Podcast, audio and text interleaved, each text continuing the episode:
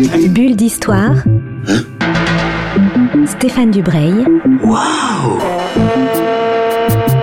Grande et petite histoire dans l'œil des auteurs de bande dessinée.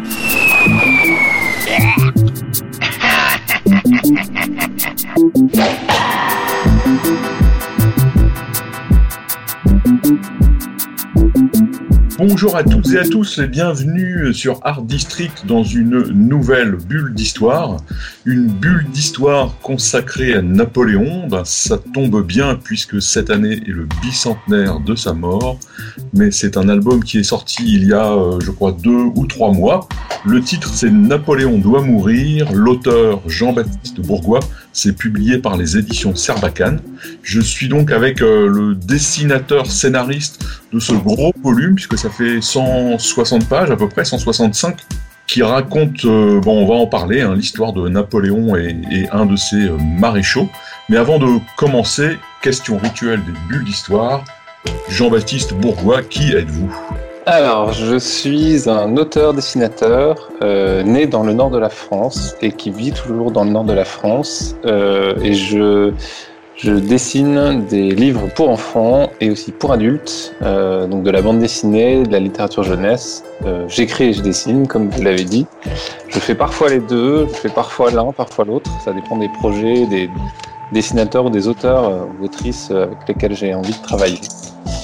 Et puis voilà. C'est déjà pas mal. C'est déjà pas mal. C'est, c'est, je, je, sais que c'est pas votre premier album de bande dessinée, mais est-ce que vous pouvez nous dire un peu quel, euh, quels albums ou quels livres vous avez écrit et dessiné avant celui-là Mon livre qui est sans doute le plus connu aujourd'hui, c'est un livre que j'ai fait avec Paul Martin qui s'appelle Violette sur le vent, qui est sorti chez Sarbacane, qui est un roman pour les ados assez richement illustré. Puis j'ai fait un livre aussi, alors j'ai fait des albums jeunesse avant ça, notamment qui s'appelle Le Chevalier des Lettres. J'ai fait un, un, album jeunesse aussi en tant qu'auteur avec Julien Martinière. Euh, et puis j'ai fait un petit roman graphique qui est sorti aux États-Unis chez Fantagraphics euh, l'année dernière, qui s'appelle Paper Peril, qui aura une version française euh, l'année prochaine. Donc une carrière déjà pas mal, pas mal commencée. Donc est-ce que vous pouvez nous dire en quelques mots comment commence votre, euh, votre livre Napoléon doit mourir et quelle est un peu l'histoire de, cette, de cet album? Alors, le début, il y, y, a une introduction qui est euh, presque historiquement entièrement euh, correcte. il y a une date qui, qui n'est pas correcte dans l'introduction. Quasiment tout le récit de l'introduction est, véridique. Donc, ça, c'est une mise en situation et je replace en fait euh, j'introduis hein, le, personnage principal qui est euh, Armand Augustin Louis de Colincourt, qui était en quelque sorte le bras droit logistique, on va dire, de, Napoléon pendant une, grosse partie de son, règne. Et je, voilà, je replace une situation euh, avant en fait le retour de Russie euh, de l'armée française. Je retrace un peu l'enfance et, la vie d'Armand Augustin Louis de Colincourt jusqu'à ce retour de Russie où il accompagnera euh, Napoléon pendant son, retour euh, euh, de Moscou. Sauf que ce, ce Colincourt, ce, grand général a une qualité, mais qui est, on le découvre dans le livre, qui est un, comment dire, une sorte de malédiction. Il est euh, quasiment immortel, quasiment intouchable, c'est-à-dire que les balles ne l'atteignent pas, les loups ne le mordent pas, euh, il ne peut pas se noyer. Voilà, il, il ne peut rien lui arriver. Et sauf que ce personnage historique va devoir commander des hommes qui, eux, sont envoyés à la mort. Et ça, c'est une chose auquel moi, j'avais jamais pensé. Comment votre général peut envoyer des hommes à la mort, sachant que lui ne la connaît pas? J'ai commencé à travailler dessus, c'est ça en fait qui m'intéressait. C'est-à-dire que ce, général qui peut pas être blessé, qui peut pas, c'est se poser la question de qu'est-ce qu'il a d'humain du coup, qu'est-ce qui, qui lui le rattache. Et d'ailleurs, à un moment du livre, c'est ce qui le, c'est ce qui le préoccupe. C'est-à-dire que qu'est-ce qu'il comprend vraiment du monde dans lequel il vit, puisqu'il ne partage pas euh, nos destins d'humains en fait, euh, de vulnérabilité, et il se demande même qu'est-ce qu'il éprouve, qu'est-ce que c'est que ces sentiments qu'il éprouve, puisqu'il n'est pas soumis aux mêmes règles -hmm. euh, que les autres êtres humains. Donc il, il se demande même si euh, s'il peut appréhender ces, ces sentiments. Et, et, du coup, il se demande quel est le, le rôle qu'il a à jouer. Ce qui m'a intéressé dans votre histoire, c'est que c'est à la fois la biographie, euh, j'allais dire poétique, de ce personnage, Mhm. mais c'est aussi une sorte de roman initiatique, j'allais dire. C'est-à-dire que -huh. ce personnage va avancer au sens propre du terme, parce qu'il va passer de Russie à Paris à pied avec Napoléon. Mhm.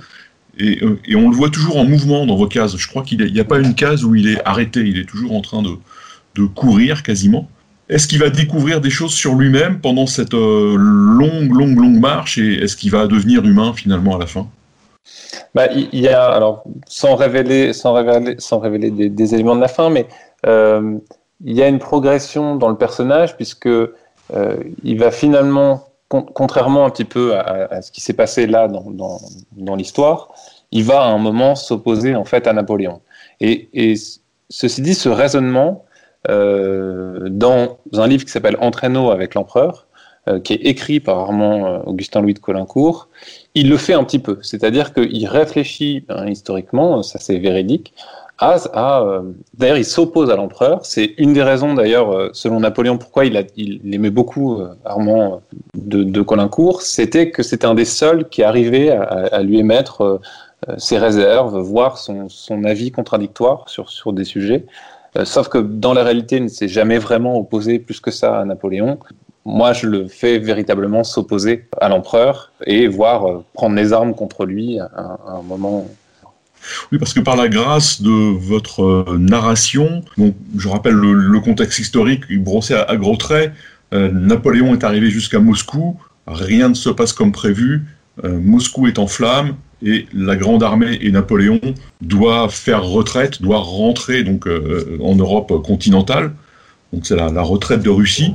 Il y, a, des planches absolument magnifiques de la retraite de Russie dans votre, dans votre album qui court sur plusieurs pages et quand on tourne, euh, voilà, les, choses se, mettent en route comme ça. On a l'impression que c'est un, long panoramique, c'est assez, euh, assez merveilleux.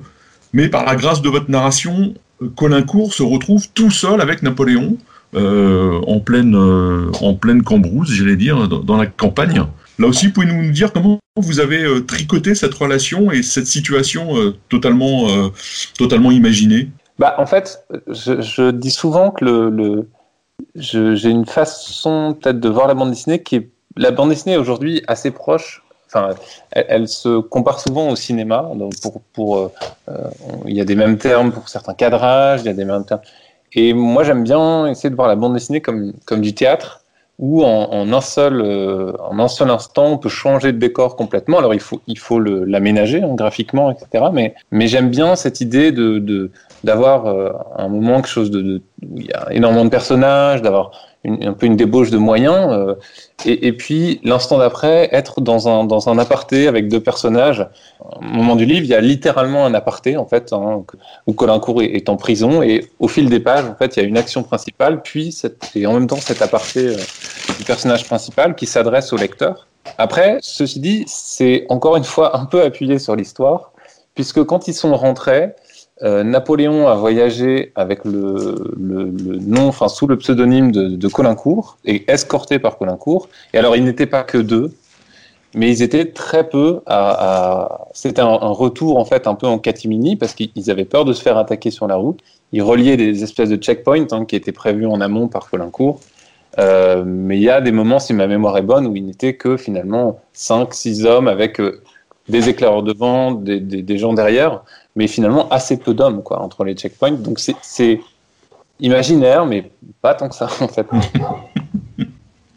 c'est d'ailleurs c'est très c'est très elle est incroyable cette épopée. Euh, je, conseille le livre de, de, de Colincourt qui est Entraîneau avec l'empereur. C'est c'est un, un, film un film d'aventure, enfin un roman d'aventure incroyable.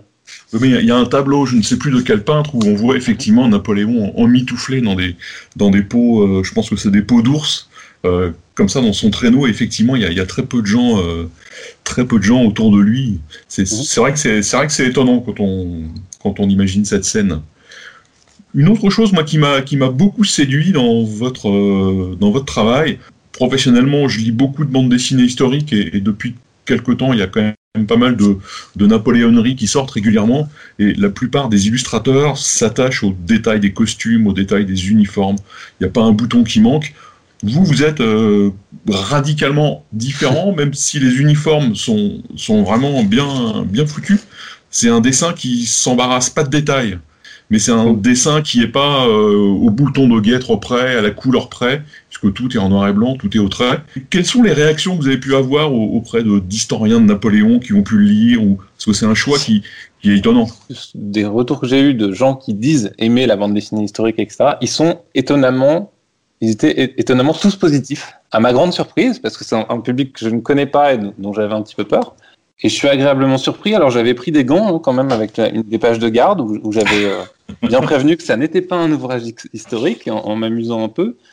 Je, pars toujours du principe. Alors moi j'enseigne et je dis toujours à mes étudiants essayez de pas prendre le lecteur pour un, pour un idiot. Le, lecteur en fait il, est capable d'aller très loin et de faire preuve de, beaucoup de comment dire d'initiative et d'interpréter les choses. Et, je pense que euh, un lecteur euh, moyen et y compris les lecteurs euh, passionnés d'histoire, je pense qu'ils sont tout à fait capables de voir que enfin, cette fidélité absolue au costume, etc., je pense que les gens comprennent en, lisant que c'est n'est pas mon intérêt, c'est pas vers ça que je vais aller, et que cette, cette abstraction, en fait, du costume, etc., elle est nécessaire pour, pour certains mécanismes de narration, et, et, que mon, mon, récit, en fait, il, il aborde d'autres choses aussi.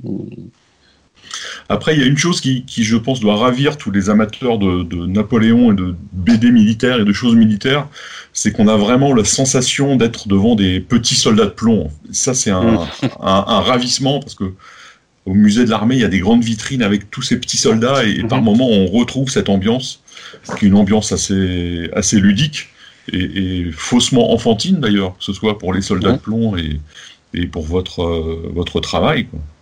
Ça, je, me souviens, mon éditeur était très, euh, ça a été un, de ses, euh, je pense que c'est ce qu'il a, il a, c'est ce qu'il a touché au début, parce que visiblement il, il jouait avec des soldats de plomb quand il était enfant beaucoup. Et je me souviens quand je lui ai montré la, les, premiers dessins euh, dans un contexte qui n'était pas du tout approprié d'ailleurs, mais il a, il a tout de suite, ça l'avait pas mal ému et c'est, l'accroche, ça a été un peu comme ça.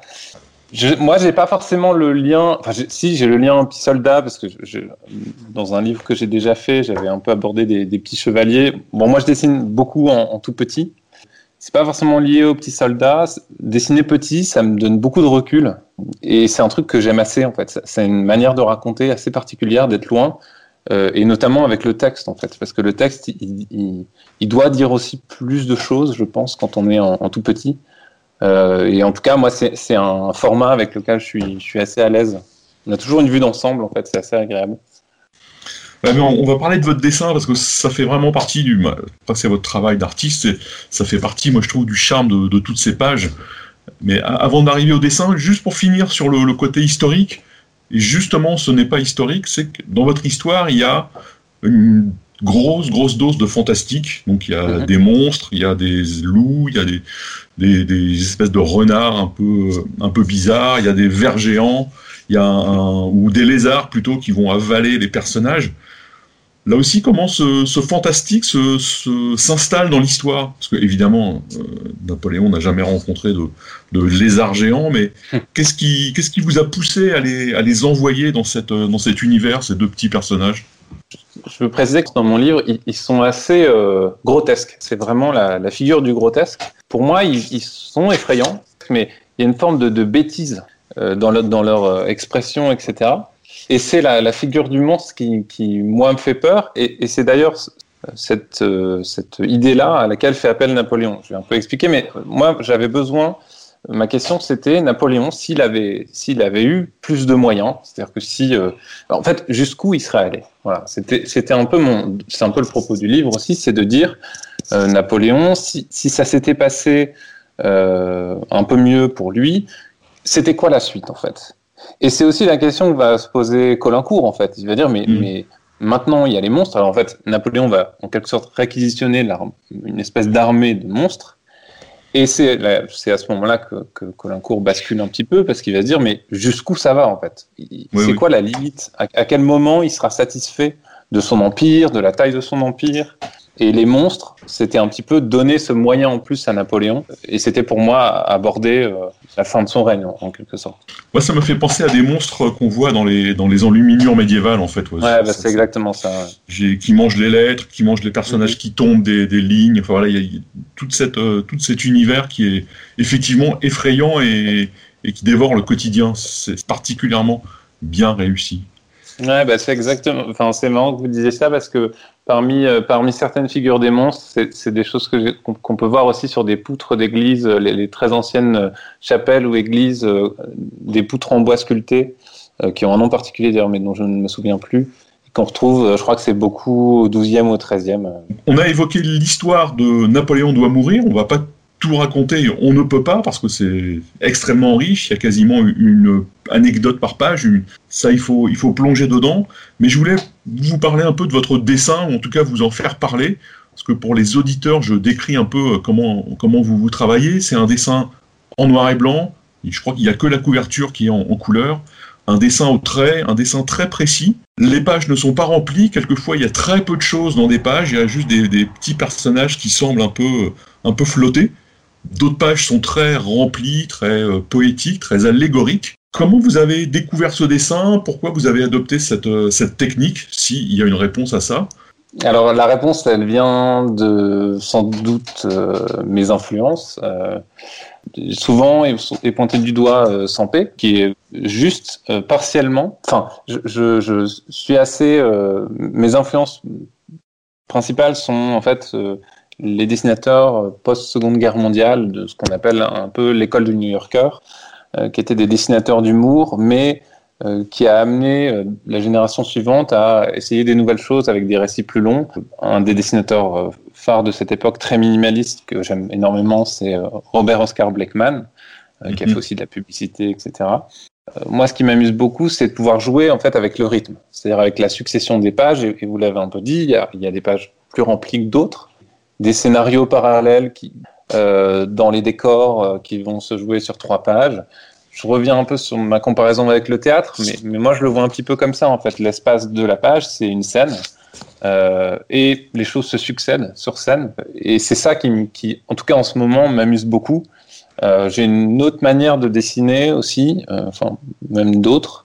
Moi, je suis très content que j'ai des retours très très différents hein, sur, sur ce dessin. Euh, évidemment, ça plaît pas à tout le monde, donc euh, c'est moi je, je, suis en tout à fait en accord maintenant avec mes manières de dessiner. Ça n'a pas toujours été le cas. Euh, la semaine dernière, j'entendais euh, sur une, émission que mon dessin était absolument une espèce de bâclage absolument insupportable, etc. Donc c'est très c'est un peu amusant quand même. Je me reconnais beaucoup plus dans, dans des manières particulières de faire de la bande dessinée je pense, sans du tout me comparer à elle, mais euh, elle vient d'avoir un prix. En plus, c'est Gabrielle Piquet, euh, qui mm. a aussi une, un dessin particulier, une manière de raconter particulière. Et en fait, c'est ça qui vraiment m'intéresse dans la bande dessinée. Oui, parce qu'il y, a le dessin, il y a les jeux sur le dessin, les successions à narration, mais moi, ce qui m'a beaucoup plu et beaucoup étonné à la première lecture, c'est qu'il y a un jeu sur les pages. Il y a un jeu sur le blanc, il y a un jeu extraordinaire sur le vide. Euh, là, j'ai sous les yeux la page 144-145, où sur la 144, il y a juste euh, 5 ou 6 petits traits euh, qui s'arrêtent au milieu de la page, et de l'autre côté, c'est complètement rempli avec un, soldat et un, un, espèce de soleil euh, de traits. Voilà, mais j'ai trouvé ça euh, assez passionnant parce que ça oblige le lecteur à, à la fois à se demander ce que c'est que la bande dessinée, et en même temps, quand on tourne les pages, je me suis surpris à être sans arrêt surpris de ce qu'il y avait derrière même si c'est une narration très linéaire, vous avez réussi à avoir une surprise à chaque, chaque tourne. Ça, j'ai jamais vu ça ailleurs. Hein. Ah, c'est gentil. c'est très gentil. Je, bah, ne sais pas si c'est voulu, mais en tout cas, c'est la sensation que j'ai eue. Et euh, je veux dire que j'ai eu beaucoup de plaisir à, me laisser surprendre et à me dire, mais qu'est-ce qui va bien pouvoir dessiner après ça? C'est gentil. Bah, moi, c'est vraiment euh, ce, qui, ce, qui, me passionne dans la bande dessinée. En fait, moi, c'est en tant qu'auteur, c'est d'être euh, dans la recherche en fait. Et d'essayer de trouver une manière euh, particulière de faire de la bande dessinée. Quelque chose qui me plaît énormément, c'est de travailler sur le rythme, justement. Sur, alors c'est pas, c'est quand même lié à, ma formation, parce que à la base je suis euh, graphiste. Hein, j'ai une formation de graphiste en fait, et j'avais un intérêt très particulier pour les graphistes polonais de la fin du, du 20e. Euh, où il y avait un gros travail sur, de composition, et quand ils faisaient des objets euh, éditoriaux, justement sur le rythme, euh, pas avoir peur du vide. Et ça, mélangé avec ma découverte à, cette époque-là aussi de, de, certains dessinateurs, il y a Copy par exemple qui avait fait un, un livre qui s'appelle Un livre blanc, où il joue complètement aussi avec le blanc, ça, c'est un livre, par exemple, qui a été pour moi une. J'en rêve encore la nuit. Enfin, ça a été un, une révélation pour moi de, de dire en fait tout est permis, tout est permis. Et, et, souvent, par exemple, ce que je dis à mes étudiants, c'est il faut faire attention à pas tomber dans des habitudes. Euh, et je pense parfois que la bande dessinée, on, a tendance à tomber dans des habitudes de lecture, dans des habitudes d'auteur aussi. Et en fait, il y a tellement de choses qu'on peut encore faire avec euh, quatre pages, euh, un dessin en noir et blanc. Euh, et moi, c'est ça qui, me plaît. Enfin, c'est de, devant ma feuille, de, me dire que je peux faire une infinité de choses. Il n'y a, a, jamais. Euh, on peut toujours réinventer de nouvelles choses. Donc oui, oui, c'est vrai, tout à fait. Et il y a le dessin, mais je trouve qu'il y a aussi la narration. Et moi, ça m'a fait penser euh, à Samuel Beckett, par exemple, ou bien, euh, à Dino Buzzati au, désert des Tartares, ou à d'autres livres, où on, attend quelque chose, on ne sait pas trop ce qu'on attend, mais on a aussi le, plaisir de l'attente et, le plaisir de tourner la page en se disant, euh, il va arriver quelque chose de dramatique. Ça, littérairement, enfin voilà, vous, vous, sentez que j'ai énormément aimé votre livre. Ouais, ça, ça me fait très pour, pour, finir, moi j'ai une, une, fille de 12 ans qui lit beaucoup de bandes dessinées et quand elle m'a vu ce matin euh, travailler sur votre euh, album euh, pour préparer notre émission, elle m'a dit Ah, dommage que ce soit un livre, sinon je l'aurais colorié. Et, alors, c'est une remarque, c'est une, une, petite blague que ma compagne ma, ma, aime beaucoup me faire, euh, notamment. Mais oui, pourquoi pas J'envisage, à vrai dire, pour tout dire, j'envisage depuis un moment de, de, faire une espèce de livre de, de, dessin ou de coloriage, comme, comme Quentin Black a pu le faire, par exemple. Mm. De manière assez brillante. Euh, donc je me disais que j'allais en, en, acheter un autre pour qu'elle puisse le colorier, parce qu'il n'y a pas de raison qu'elle essaye pas. Quoi. Et, voilà. et, un truc aussi auquel ça fait écho, c'est que je, je, dis toujours, quand, quand je lis moi une bande dessinée qui me plaît vraiment, c'est toujours une bande dessinée qui me donne envie de dessiner ou de faire de la bande dessinée. Mmh. De, et, et, ça, c'est un truc, je, encore une fois, je dis souvent à mes étudiants, c'est si vous lisez un truc qui vous donne envie d'écrire, envie de lire, pour moi, c'est généralement les, les, livres que je préfère, c'est ceux qui me, ceux qui me donnent envie de faire des choses, quoi. Donc, euh, donc euh, pourquoi pas, si ça donne envie de faire de la couleur, merveilleux le dessin est, est, tellement, tellement fin. Vous disiez que vous aimiez dessiner petit, mais quelle taille font les planches d'origine? Euh, exactement, c'est au format 1-1. C'est un travail. Euh, je travaille quasiment toujours maintenant 1-1, donc euh, c'est un trait de plume, plume assez rigide, exactement à l'échelle. Ben, Jean-Baptiste, on, on s'est presque tout dit sur euh, Napoléon doit mourir. Et en même temps, quand on voit la qualité de l'album et, et, la richesse de ce qu'on peut y trouver, et des réflexions qu'il qu procure, c'est pas grand chose, donc on a parlé une demi-heure de Napoléon doit mourir. Je rappelle votre nom, vous êtes Jean-Baptiste Bourgois. Le prix de cet album merveilleux, c'est 26 euros. Il fait 165 pages et c'est publié par les éditions euh, Sarbacane. On trouve ça dans toutes les, toutes les bonnes librairies BD et, et, autres. Je vous remercie Jean-Baptiste de ce, ce, moment, de cette discussion passionnante sur votre travail. Ben, merci beaucoup à vous et à bientôt pour le, le prochain. Bah oui, j'espère, à bientôt. Bulle d'histoire. Bulle d'histoire avec Stéphane Dubreuil. Wow. Une émission à retrouver le mardi et le samedi à 10h30. Mmh.